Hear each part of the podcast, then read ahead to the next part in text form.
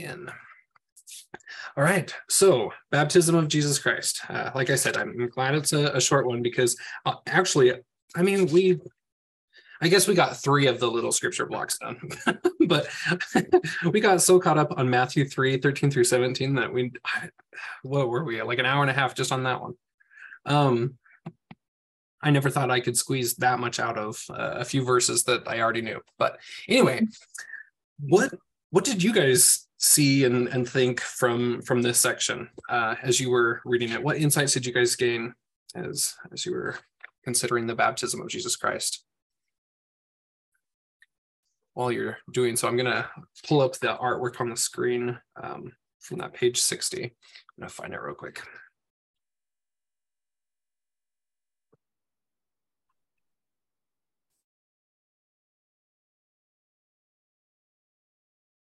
Nothing did i did i hype it up too much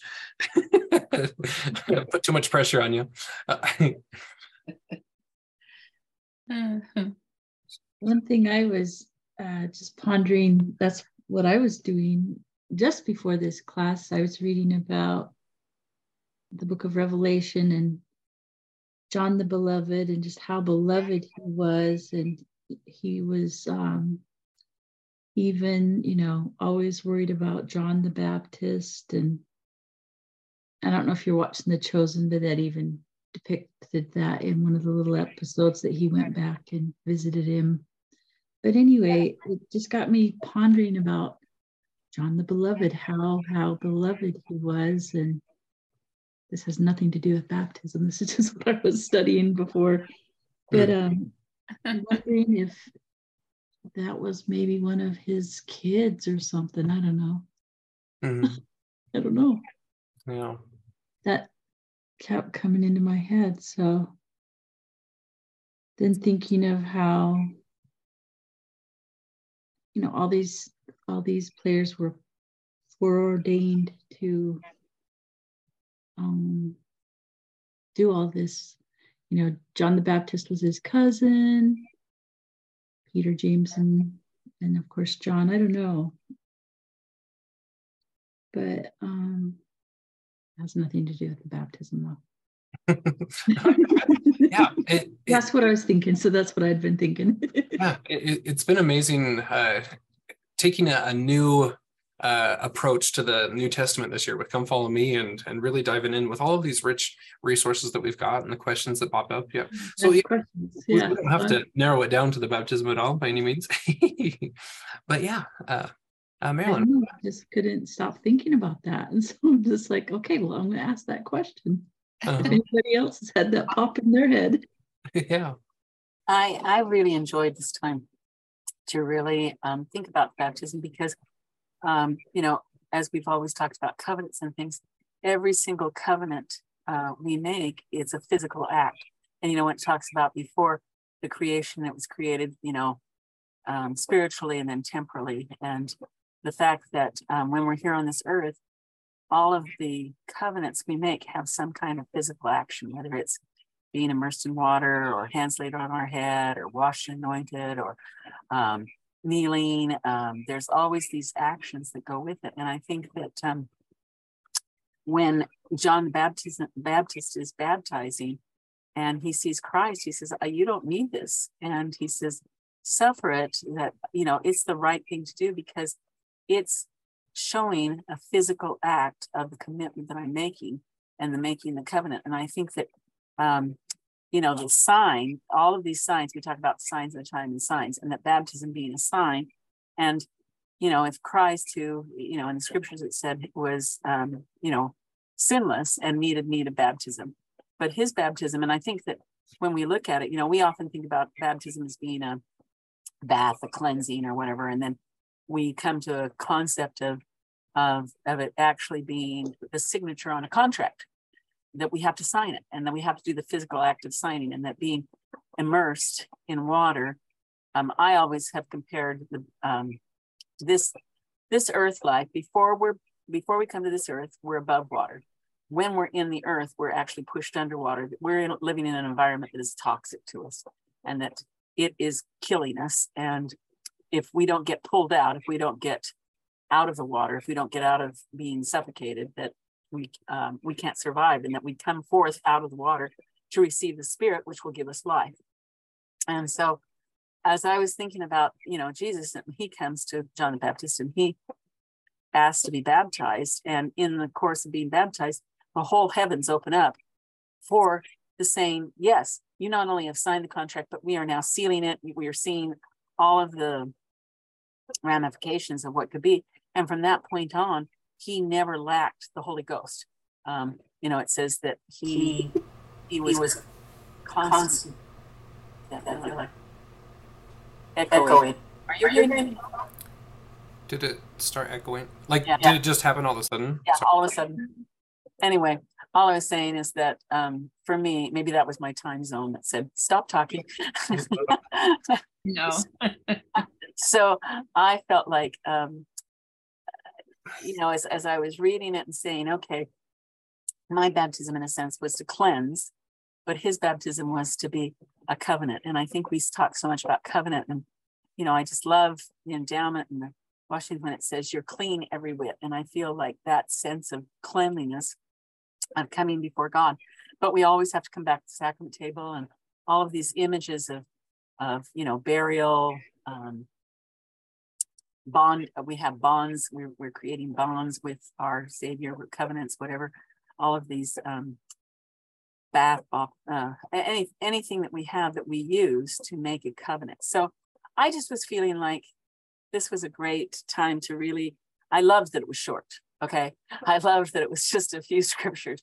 And I thought that was also interesting that, you know, we have more scriptures about the sacrament because we can renew it. But in it, you know, in this thing, it says share your baptism experience with each other. How can you help, you know, and what do you, what are your memories or whatever of it?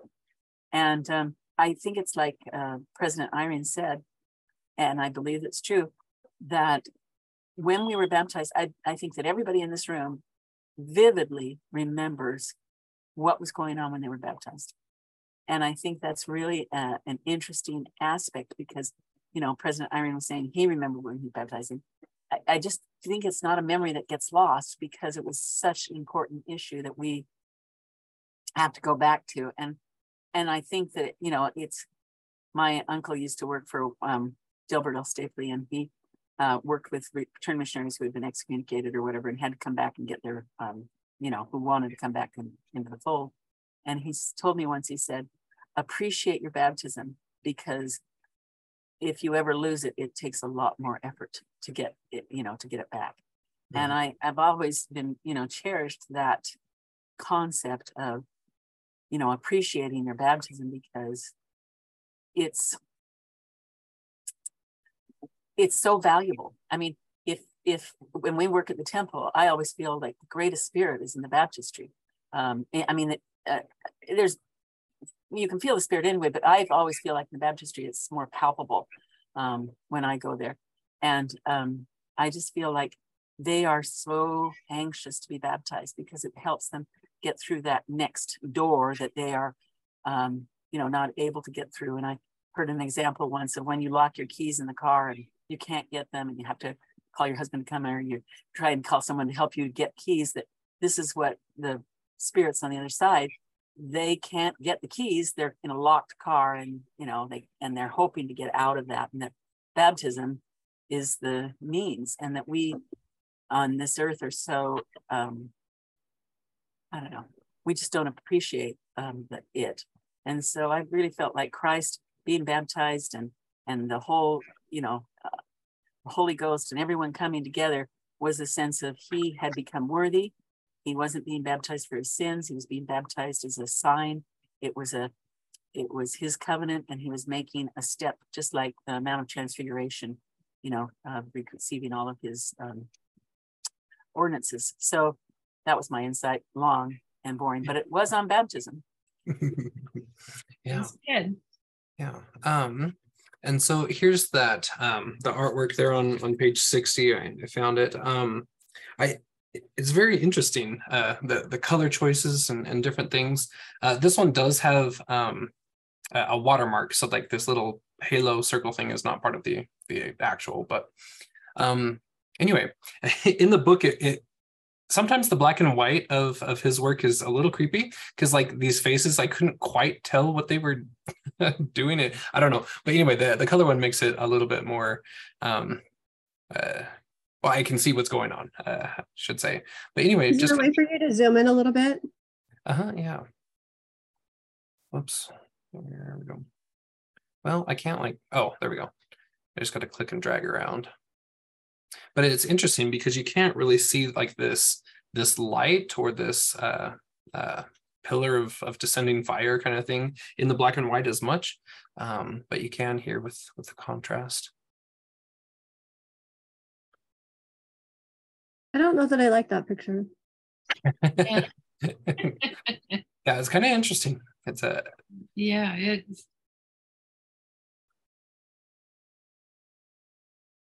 but yeah i had never seen one before where john the baptist is out of the water and you know kind of the as soon as christ is um, coming straightway out of it and uh, receiving the, the holy ghost at that point it's kind of an interesting perspective on on that i thought I don't like that he's taller than him. I don't like the people poking out of the bushes. I don't like the people behind the towels. yeah. How skinny Jesus looks. I just don't like it. I don't know. Sorry. Mhm. Thank you for showing it in color though, because it is a lot different in color. Mhm. yeah yeah that's one thing i wanted to do with with each of the the different ones here is is show the the artwork because the the black and white just doesn't quite do it justice in in the book um yeah anyway so oh sorry uh lisa you had your hand up Hi. Sorry, I was a little late getting on, but I know I can, you know, listen to the video. So I feel like I missed maybe something Tracy was talking about. But I'm just, I have a couple of comments, but what at first I want to say about the James Tissot. The col, you always talk about the colors, Cameron. They're so unique and they're so uniform in all of his New Testament collection um, at BYU, they had his Old Testament collection, and it was there during Education Week, which is where I ran into him as an artist. The colors are so exotic. It's like just almost like kaleidoscopic, just like explosions of beautiful color, lots of vivid color. And when I use the word exotic, I mean there's an exotic flavor to his Old Testament. So I thought that was interesting. He uses very subdued colors for the New Testament. I don't know the reasoning behind it, but it would be interesting to find out. I'm always interested in art. So thank you for sharing. Um, I had a question, and I don't know if I am way off base on this or not. But one of the questions that I had when I read this, and I'd be really interested to hear um, anybody else's thoughts if they have any, is when I read through um, Matthew, I found in Matthew 11, so John the Baptist, they have a pretty powerful witness during the baptism when the voice of the Father, you know, speaks to them and witnesses of his son. And then in Matthew 11, 2 to 6, and then it kind of ca- carries on 7 to 15. Um,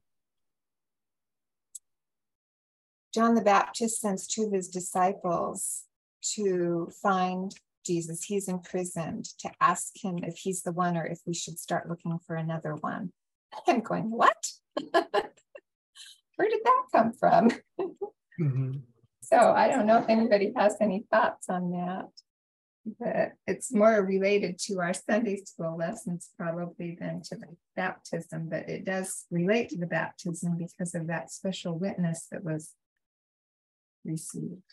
Mhm. yeah um what was the the reference on it again to It was um, Matthew 11, 2 to 6 um, was the one about uh, John sending his um, two of his followers.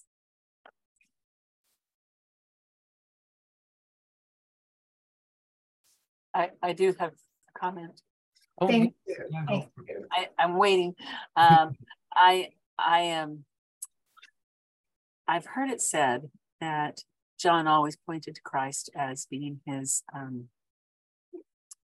his testifier. He always said, he's the Christ. Go, he, I can't even, you know, do this. And he spent all of his early years out in the desert and he had the Holy Ghost from when he was born, you know, he's Right. issues. I think that his disciples were coming to him in prison, basically saying, You need to get out of here. You need to do this. You need to do that. I think they were the ones who lacked faith. I don't think John was the one who lacked faith. And he says, Well, go ask him, you know, if he's the if he is the Christ. Because and then because later, you know, when um Christ, Christ is given uh, you know, was was being um, tempted by the Pharisees and Sadducees, and he answers, Well, tell me, was John's baptism of God or not? He knew, and everyone knew that John was totally committed to um, not only being a prophet, but but pointing to Jesus Christ. Mm-hmm. I think he was trying to tell his followers, I'm I'm diminishing. I'm gone. It's not me. It's him. And exactly so what I wondered. And so go go to him. Mm-hmm. And I think that they came saying, "Are you really him?" Because you know we lo- love John. I think it's hard to to change uh, alliances and things. And I they may have. And so when when I think that Christ understood that, and so he was showing them all the miracles. And he says, "Go back and tell John what you've seen." Not right. that John, and then immediately afterwards, he starts. Christ testifies of John, telling him, you know, the world, no, no one is greater than he, and yet he who is in, you know, front of him is is the Savior. So, I think uh, John was not in any sense of the questioning. I think um, I think that he was sending his disciples and was always trying to point them to Christ. And his mm. disciples were saying, He's in prison and you're out here preaching and you know, there's nothing wrong. Why aren't you, you know, fighting for John? And and I think that John understood I'm supposed to diminish. I, I don't think he had a, a lack of testimony. I think he I, I think it was trying to get his disciples to come back and to go to the true light, you know. And so I think in it's their they're saying it, and then Christ shows to them who He is and sends them back. But I think it was really for those uh, disciples. Thank you, Marilyn. That's exactly what I was thinking that he was pointing them towards his followers, towards Christ, because very shortly after this, he he is beheaded. And I thought maybe he even uh, feels not only is he diminishing, but maybe he's getting close to his end as well. So I wondered that. And then tonight, just as an aside for whatever it's worth, my son works uh, for Angel Studios. And so he did the live streaming tonight, and the episode just happened to coincide. I'd already scratched that little question down in my notes here to, to talk with all of you tonight. And and um, just kind of coincided with uh, him sending his followers to Jesus. And it amplified it that in a, in a different sort of way, but similar. Um, Jesus said, Well, I think they were talking about the scripture about him, the uh, prophecies of the Messiah who would free the captive and I think that the disciples were concerned, or the followers were concerned that, that John was still languishing in prison. And um, so that was more the flavor of that was send him back. He's, you know, send the followers back and let him know. And he, they did that scripture that you were referring to that's so beautiful about the miracles that he was performing. So that was kind of interesting that that's what they did tonight. and here we are.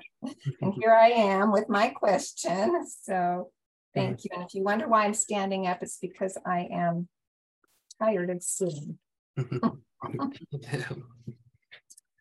um so taking a look at, at that first block there of matthew 3 13 through 17 um i don't know i i had a lot of questions and so just kind of posing them in the order that they kind of present themselves. And I'm not trying to like be a devil's advocate or anything here, but like just kind of, I don't know, some different thinking of um that that first sentence then cometh jesus from galilee to jordan unto john is is the the record of the the travel important to the narrative i mean we we do know that jordan is important right because that's uh, the lowest place on earth. It's it's beneath all things where he descended.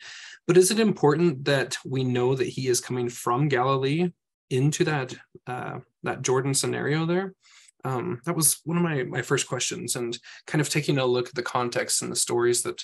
Uh, I, I think it had to say it because he was starting his ministry. He couldn't start his ministry until he had been baptized. And so he was coming from Galilee. So he wasn't coming from Jerusalem. He wasn't coming from a place he had been preaching. He was coming Mhm. from the first place he'd been preaching. Um, yeah. And so um moving to that second one, um, but John forbade him, saying, I have need to be baptized of thee. Comest thou to me?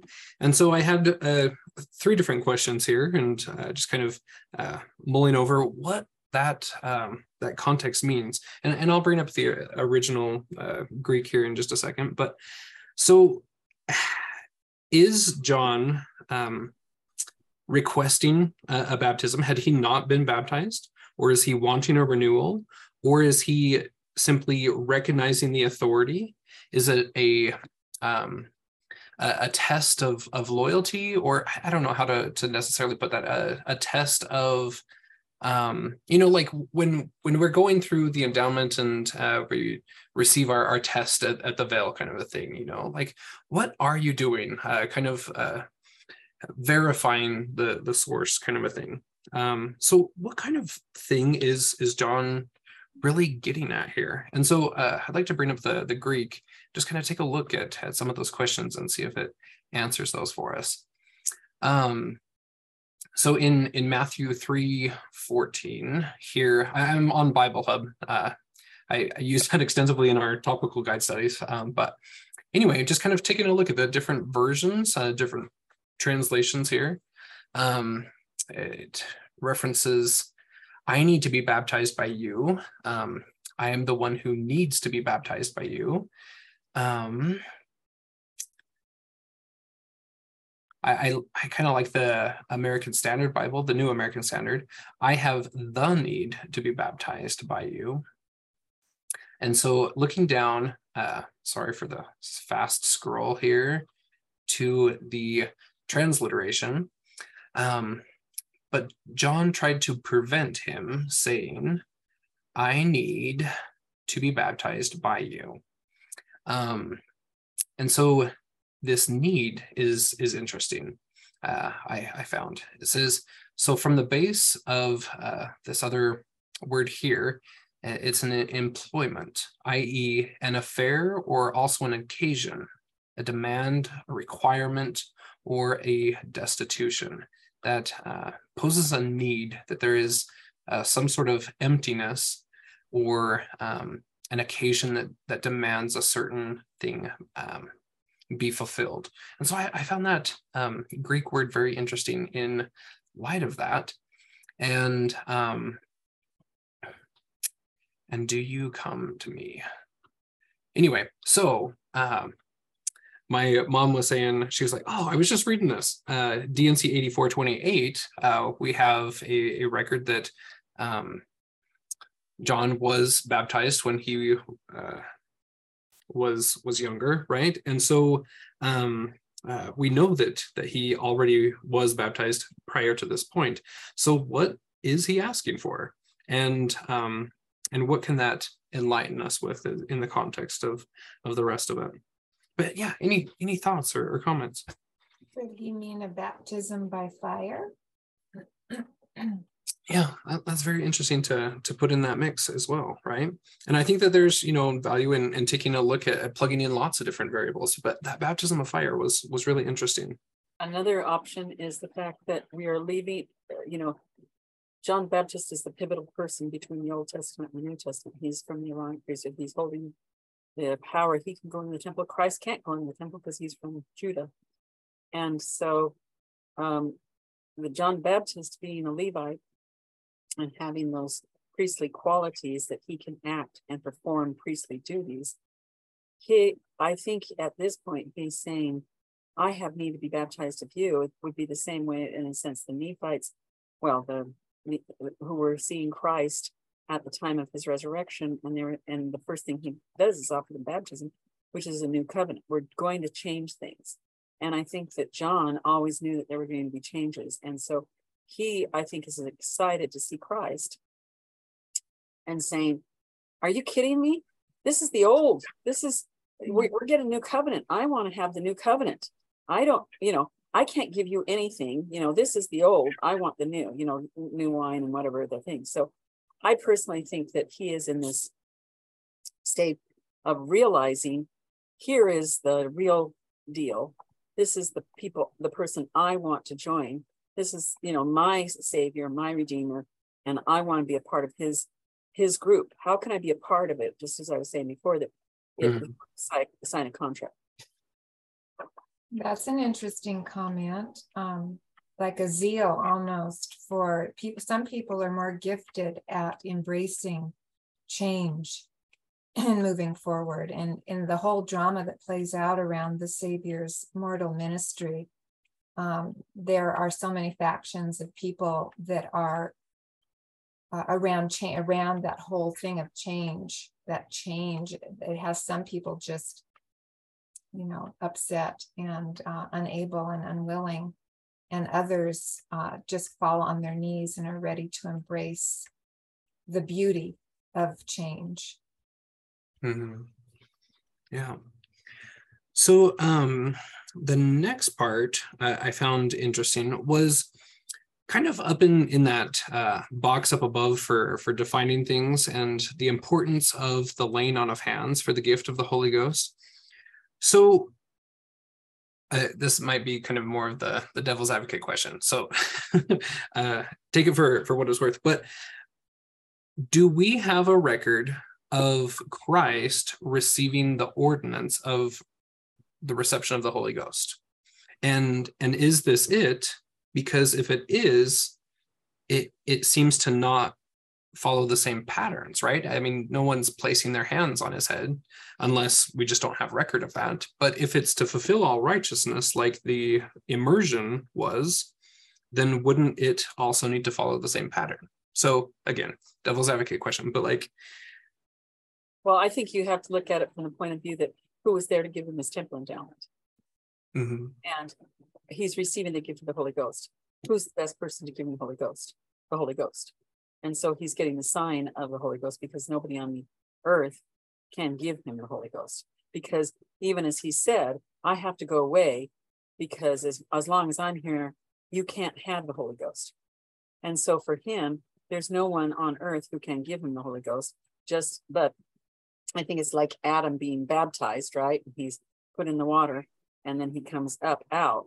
But he had seen God and had these things. But I think that there is that sense of um, on the earth, Christ is there now on the earth, and only one member of the Godhead can be on the earth at any time. Wouldn't you say that's true?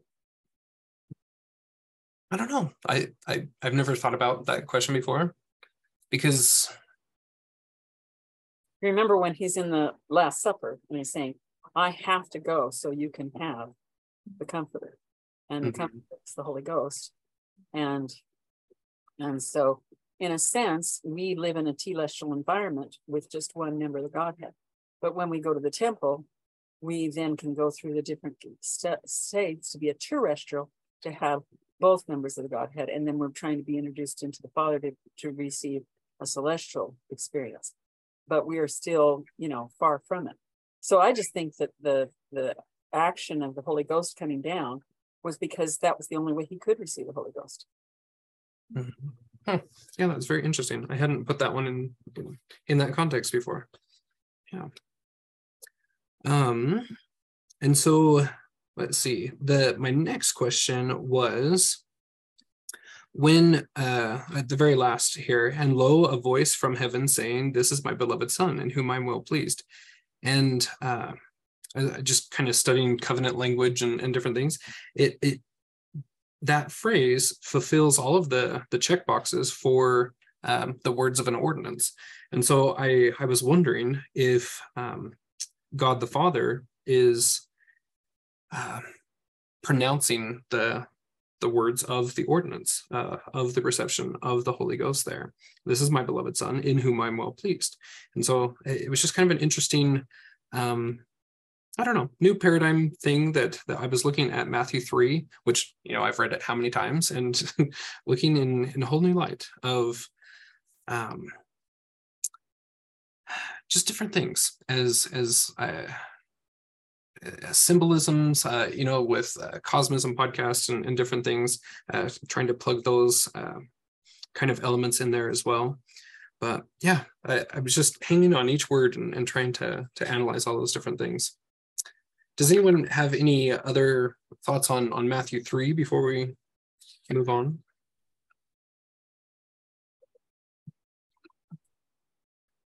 Um, so with Mark, Well, I hate to keep, uh, I may say anything, Cameron. I just wanted to answer your question, which is the God the Father, you know. John the Baptist has been, he spends his whole life testifying of Christ. And that's from, you know, the earth talking to the heaven. And Heavenly Father, that's his job is to testify of Christ and test and and Christ testifies of the Father and John the Baptist. So I, I think it was this testimony, uh, uh, you know, ratifying or whatever, uh, you know, that the Father is always testifying of Christ, and Christ is always testifying of the Father. And I think it's this beautiful symbolism. And so, yes, I I do believe that the Father is giving that stamp, as I would say, you know, putting his seal on that baptism as a as a contract. He's putting that little check check mark, right? Little red check mark. Mhm. yeah, the baptism of fire. Yeah, very interesting. Um, and well, let's let's actually go to the John 1 32 34 because it's in that that same storyline. Well, anyway, it, it has a lot of the, the similar things here. And so it says, and John bear record saying, I saw the Spirit descending from heaven like a dove, and it abode upon him, and I knew him not. But he that sent me to baptize with water, the same said unto me, Unto whom thou shalt see the Spirit descending and remaining on him, the same is he which baptizeth with the Holy Ghost. And I saw and bear record that this is the Son of God. And so I thought that was interesting that um, that John the Baptist is receiving um, instructions uh, about uh, the sign that will be given. So whoever you see that uh, the Holy Ghost descends upon and um, well, uh, the Spirit descending and remaining on him, that's the one so that you'll know and that he is seen and, and bearing record of that. I think that that's such a powerful testimony.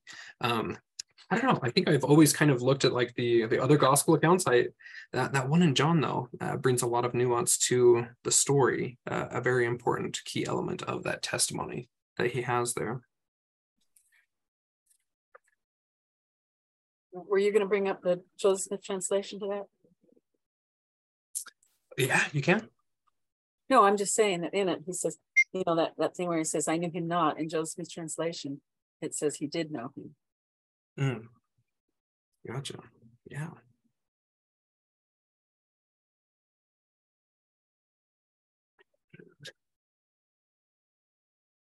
Um, one of the ones that I, I, I really like this Mark uh, block here, Mark 10, uh, 38 through 39. Um, but I kind of wanted to read it in its full context. So like the 35 through 45, let me bring that up really quick.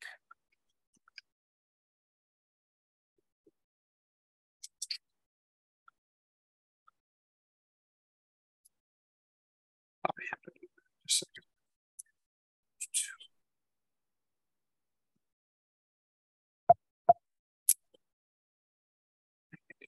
35 through 45. All right, so let me just read through the, the whole context of this and um, how this relates to the, the baptism, like why that's in this section, because it's it's kind of an interesting story, right? Um, it says, And James and John, the sons of Zebedee, came unto him, saying, Master, we wouldst that thou shouldest do for us whatsoever we shall desire. And he said unto them, What would ye that I should do for you? They said unto him, Grant unto us that we may sit, one on the right hand and the other on the left hand, in thy glory. And Jesus said unto them, Ye know not what ye ask. Can ye drink of the cup that I drink of, and be baptized with the baptism that I am baptized with? And they said unto him, We can. And Jesus said unto them, Ye shall indeed drink of the cup that I drink of, and with the baptism that I am baptized withal shall ye be baptized. But to sit on my right hand and on my left is not mine to give, and it shall be given to them for whom it is prepared. And when the ten heard it, they began to, they began to be much displeased with James and John, and Jesus called them to him and saith unto them, Ye know not that they which are accounted to rule over the Gentiles exercise lordship over them, and their great ones exercise authority upon them. But so shall it not be among you, but whosoever will be great among you shall be your minister, and whosoever of you will be the chiefest shall be servant of all. For even the Son of Man came not to be ministered unto, but to minister and to give his life a ransom for many. And so I don't know, as as I read the context of that verse, I was like, hmm, that's a very interesting one to be uh, referencing to explain the the baptism of Jesus Christ and uh, the implications of that as James and John are desiring to be at his right and left hand. So anyway, what, what are your guys' thoughts and uh, comments as you're uh, reading that and, and taking a look at it?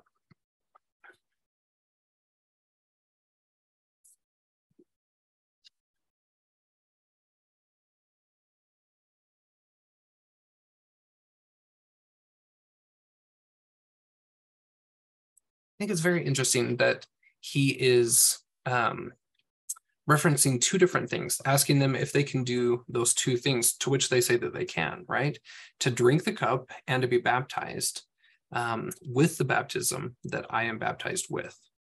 And so, I don't know, I guess my first question would be Is this the same baptism by immersion experience, or are, are we talking about the baptism of fire, reception of the Holy Ghost, kind of a thing, um, because it seems to be a, a huge requirement that um, he is asking them if they can, um, well, if they can handle that kind of thing, right? yeah, I don't think it's the baptism. I I think it's eh, what would be called your um, no person inherits the celestial kingdom without going through a great deal of um, testing, like Abraham, Abrahamic testing. And I think it's just saying, are you able to bear the testing, the, you know, the Job, the Abraham, when we think of people who have undergone, you know, this, and they're quite willing to say, yeah, yeah, I can do it. I can do it. And he says, well, uh, we'll see. But you were you are going to have it. So you're going to have an opportunity because mm-hmm. they they all did. I mean, they all had those moments. Yeah. Yeah, I think so. I um, was thinking about baptism being symbolic of death. And so maybe baptism has a resonance with some sort of a descent or even death in that. But also in Matthew, um, in Matthew 20, verse 20, it starts the same story. So this story is told twice now in the Gospels, but it begins with Then came to him the mother of Zebedee's children with her sons worshiping him and desiring a certain thing of him. And then it goes on into the same story about Jesus, almost verbatim, asking, um, "Can you be baptized with the um, with the baptism that I am baptized with?" And it also mentions that the brethren were moved with indignation against um, the ten were moved with indignation against the two brethren. So this this story that you just relayed to us is actually twice, maybe even more, but definitely twice. It's told by Matthew as well, with just a slight, just a slight difference. Yeah. What what's the reference on the Matthew one? Because I was uh, trying to think of that because it seemed like to me that their mother had kind of yes. kind of pushed him to asking him that in this Matthew version, it is the mother that that initiated mm-hmm. that. Uh, yeah, but I didn't know where to look. So that's in Matthew what? Chapter 20, verse 20 is where the that begins. Okay, well, thank you. Mm-hmm. Yeah, it's very interesting so yeah like uh, since there are so few references in the topical guide or so few uh, entries in the topical guide for the baptism of i thought that was an interesting one to include in it you know? Like uh, uh both of you had said that um, it it's not necessarily pointing toward the uh, immersion ordinance type of thing but a broader context of baptism and, and what um, what baptism has he been uh, baptized with? And um, how we are all called to, to go upon that. You know there's many times where we are called to take up our cross uh, like like his to be baptized with the baptism wherewith he was baptized. Uh, the different things to take on his name really. Right and baptism is how we um, remember what he did for us. It's part of our remembering and so that it's that signifying that going down and then coming up again and so his whole mortal mission was um, is so uh, connected with baptism in in a very broad sense and so it just it just seems to um, it's an interesting use of that word that I've never heard before, but it seems to really fit. Mm-hmm. Yeah. Um, let's see. Going over to um, like the first and, and second Nephi ones. Again, I was so caught up in, in that Matthew uh, first one that I, I haven't uh, fully dove into to these ones this go around and stuff. But um, does anyone have any comments on uh, either the first or second Nephi? Um, if not, we can just go ahead and, and read it together too. But Let's read them together. Mm-hmm. Yeah. So first Nephi 10, 7 through 10. And he spake also concerning a prophet who should come before the Messiah to prepare the way of the Lord. Yea, even he should go forth and cry in the wilderness, Prepare ye the way of the Lord, and make his path straight. For there standeth one among you whom ye know not, and he is mightier than I, whose shoes latchet I am not worthy to unloose. And much spake my father concerning this thing. And my father said he should baptize in Bethabara beyond Jordan. And he also said he should baptize with water, even that he should baptize the Messiah with water. And after he had baptized the Messiah with water, he should behold and bear record that he has baptized the Lamb of God, who should take away the sins of the world. It's very interesting. Like I, I don't know. I had never picked up on on that thing there. That and my father um, was the one teaching Nephi uh, a lot of this, right? Like, um, I, I so want Lehi's, uh, the book of Lehi and, and all his testimony and stuff. That would be amazing to read. Because he, he obviously has a lot of uh, details that he is is seeing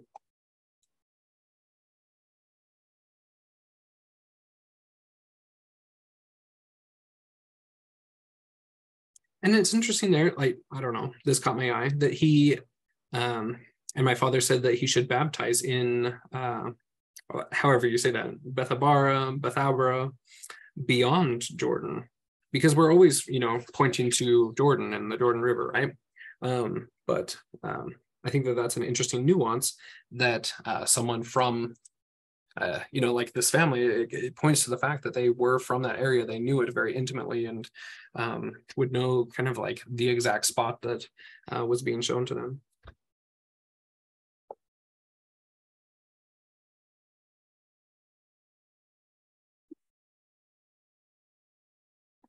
Yeah. Um, taking a look at that second Nephi 31. And now, if the Lamb of God, he being holy, should have need to be baptized by water to fulfill all righteousness, oh, then how much more need have we, being unholy, to be baptized, yea, even by water? And now I would ask of you, my beloved brethren, wherein the Lamb of God did fulfill all righteousness in being baptized by water? Know ye not that he was holy? But notwithstanding he being holy, he showed showeth unto the children of men that according to the flesh he humbleth himself before the Father, and witnesseth unto the Father that he would be obedient unto him in keeping his commandments. Wherefore, after he was baptized with the water, the Holy Ghost descended upon him in the form of a dove. And again, it showing unto the children of men the straightness of the path and the narrowness of the gate by which they should enter. He having set the example before them. I think that one's interesting in uh, you know our restoration context, uh, with how pointed that is, uh, with the Holy Ghost descended upon him in the form of a dove, versus like the wording of the the, the Gospels accounts, right? Um, uh, like for example, in, in the Matthew one, saw the Spirit of God descending like a dove and lighting upon him. Um, but that uh, that same language is, is coming through in, in the restoration scripture as well.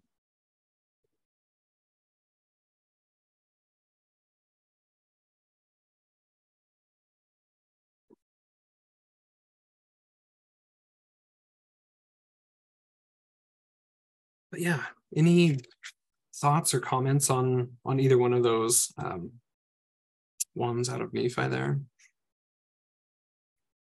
Cameron, mm-hmm.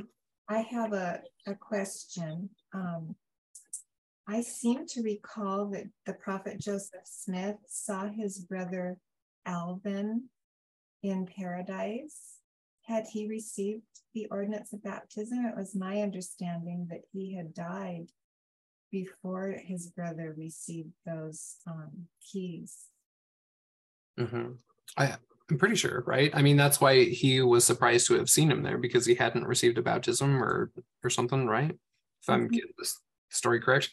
yes, you are getting it correct. That was. And I'm wondering about it because because um, I think it was in church today. Someone was talking about how important, and we all know how important the baptism is and the baptistry in the temple, and um, saying that it's like there's a gate and that they can pass through that gate into another um, better place. And so I'm just wondering why did he see a vision of his brother in paradise it, or were the people that were teaching this concept maybe misinformed. I'm I'm just a little curious. He, he saw he saw his brother in the celestial kingdom. Yeah. Yeah, it's in you know section one thirty seven. Okay, so he saw a vision of his brother as if in the, the celestial kingdom. The work had already been done for him. Yeah, he saw the future of his brother Alvin, and he wondered why how Alvin could have been in the celestial kingdom because he died before baptism. And this is when Joseph Smith gets an understanding of, of the principle of baptism for the dead. He'd wow. never known that before. Thank you for helping to um, clarify that. Wow. Yeah, it's amazing. but uh, like what you had said there, that that baptism is is the gate, right? And and how um, that really, I especially symbolically and metaphorically, but um, even in a literal sense, open opens doors for for those that um, to continue on their covenant path and, and progress and and receive further light and knowledge and, and things. I have a friend, and uh, she works in the baptistry um, for her, doing baptisms for her family.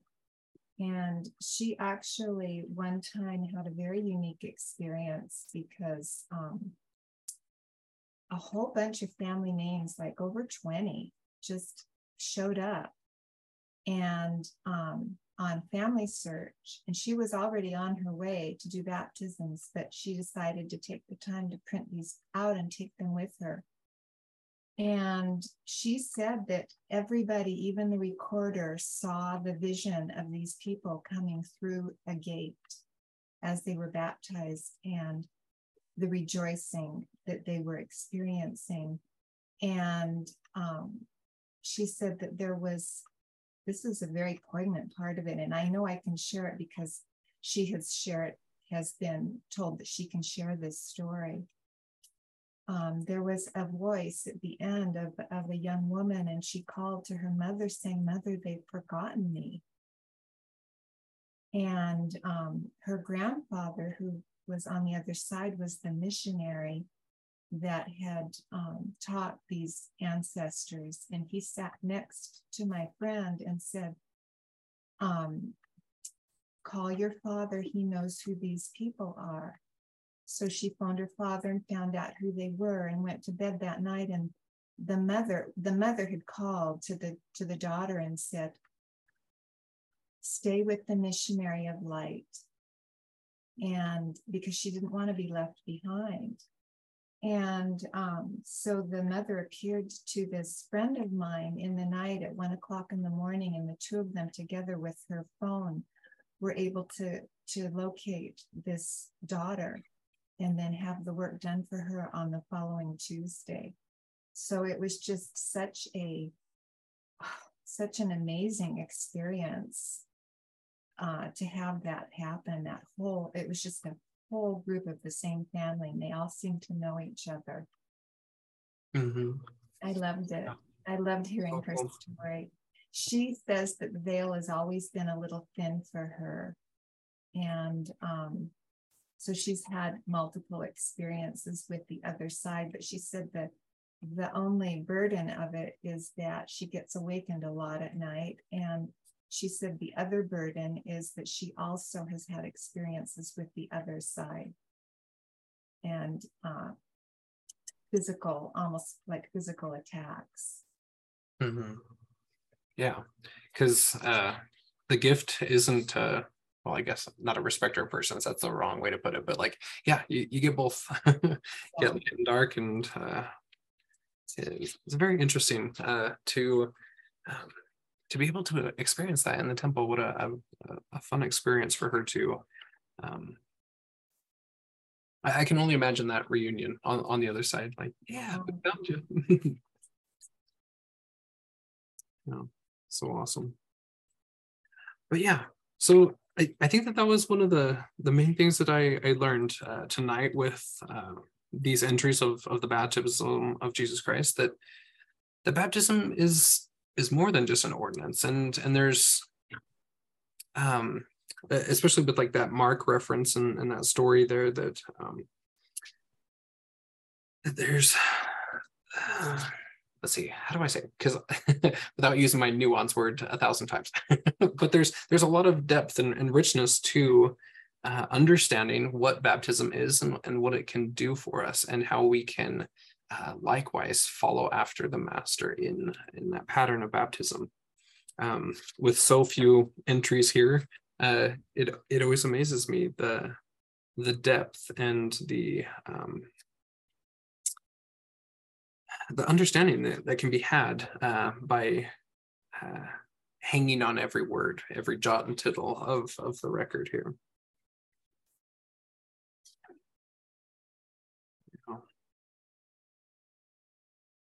Um, any other uh, kind of final thoughts and, and, things before we head out for the night? It's been a, a fun one for sure. Um, one thing to to note is that that next week uh, my parents and I have a, a, baby blessing to to go to, so we won't have the early one. Uh, we'll still have the the the later session on Sunday, but we won't be back for the the early one. So next week is going to be a skip week um, for for this early six o'clock hour. Um, but then we'll we'll be back the next week on schedule. And so um, the early well, next week we're we're still going to be doing the betrayal, um, but we won't be doing that just the the six o'clock. That'll just be a skip. And so if if you can't make it for the the later session that uh, next Sunday, then our next one will be the following week with the birth of Jesus Christ.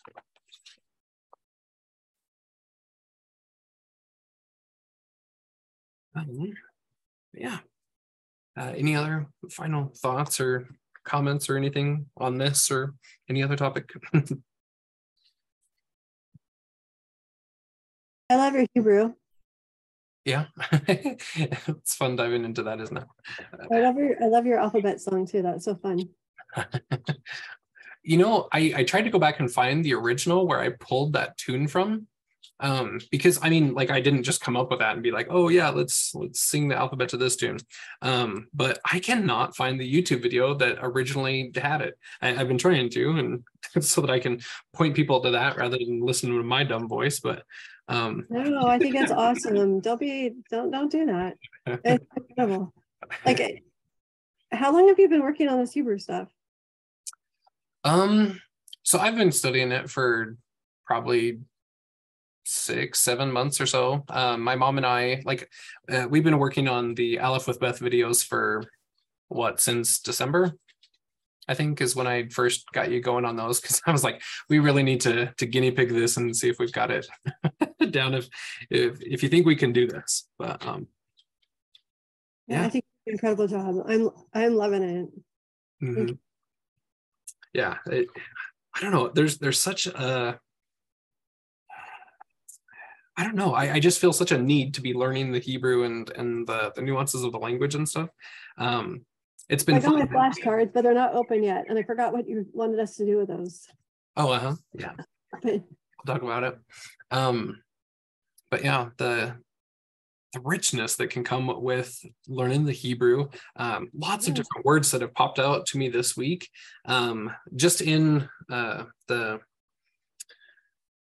oh my brain tonight for some reason. Um, I, as I'm reading the scriptures and looking at the the original Hebrew like footnotes, you know, it has the HEB and then what the word is. Um, but just sounding that out and going, oh yeah, and this is how you would spell it, you know, just like we do in a class. like, oh yeah, what kind of sounds would that be? And how would you read that in um, in Hebrew? It- It's been a, a really fun exercise. So I I kind of went back and, and revamped my homework homework exercises um, uh, for a few weeks uh, to kind of incorporate some of that uh, fun uh, so that you can see that, that Hebrew is everywhere. We don't just have to to study it off of my slides or anything like that. That uh, just pick up the scriptures and, and you can have a, a fun experience as we're learning the alphabet and, and stuff too. It's really fun. so cool. Thank you so much. Such a gift. Yeah. Um, but yeah, so as far as those um, the flashcards go, um, was it the one? Yeah, so it was the the first week um, uh, that email, or if you go on Learning Zion there, uh, it'll uh, kind of give like the the recap of of what to put on those flashcards. Um, yeah, yeah, I, I don't have it up, but I can get it. Let me see. Let me pull it up on the screen really quick so that you can have that. I ordered my flashcards and then they, the, the thing said that they wouldn't come until February, so I'm going, what? Oh Oh shoot. no. Maybe I got the last one. I'm sorry. Yeah, so um, on each of the slides, so for week one and week two, um, there'll be a slide uh, like this that um, shows what to do. So on the front of the card, you do this this top, and on the back of the cards, you'll uh, do the bottom row there. And then if you want to, you can make three cards of each. Okay, that's what I was going to ask. Three cards. And what is on the three cards? I didn't understand that part. Uh, so just three identical cards. So you're going to make three vet cards, three Hirik cards, three Gimel cards, and they're all just the same. So that um, when you're shuffling them up, that uh, you can form a word that possibly has three different vets. Oh, like our, like our alphabet, five A's or whatever. I get it. Mhm. Yeah. So you can spell words eventually. yeah, eventually. exactly. So like like bananagrams, if you've ever played that game or whatever, like you need so many of so many letter A's, so many letter B's, etc., so that you can actually make some words that isn't just all unique consonants and stuff. So yeah, that's why you would make uh, Y'all multiple get our cards, we're gonna play games together. yep. yep. Just wait until we're in the Aleph with Beth videos. Uh, it, it really gets super fun. But um, the I I don't know if this is random, but like to explain why we're uh, kind of doing it the way that we're starting. Because with Aleph with Beth, it is uh, a very immersive thing. Like we won't be speaking English anymore. Once we get into those, like we're we're going to be speaking in Hebrew.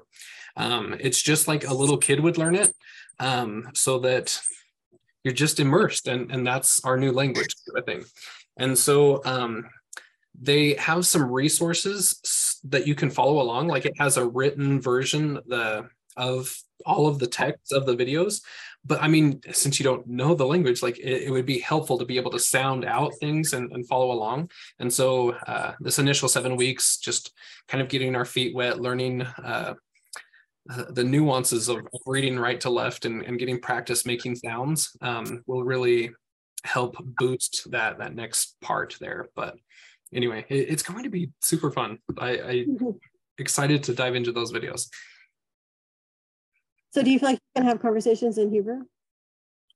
Do you- like we'll have conversations in Hebrew, or do you think that do you feel like you can have a conversation in Hebrew? oh, right now, probably not. Like uh, in depth ones, like what do we? I can have a a, a great conversation about the size of animals. Me and my mom talk about the big That's cows, big little cows. So with the uh, Aleph with Beth videos, they start off their their whole purpose is to get the most common words presented to you first and, and work your way down the line. So um, uh, oddly enough, like animals are uh, like uh, cow and and bull and sheep and goat and all of that kind of stuff occur so frequently in uh, Hebrew. So those are the ones we start off with. We learn about those and we learn about the prepositions and uh, sizes and groups of of things like that, how to pluralize words and and all of that in a masculine, feminine. And so um, anyway, yeah, I, I can carry on a, a pretty good conversation about animals and their sizes, uh, how they relate to each other, and you know, um, I don't know, just some of the the basic words, but.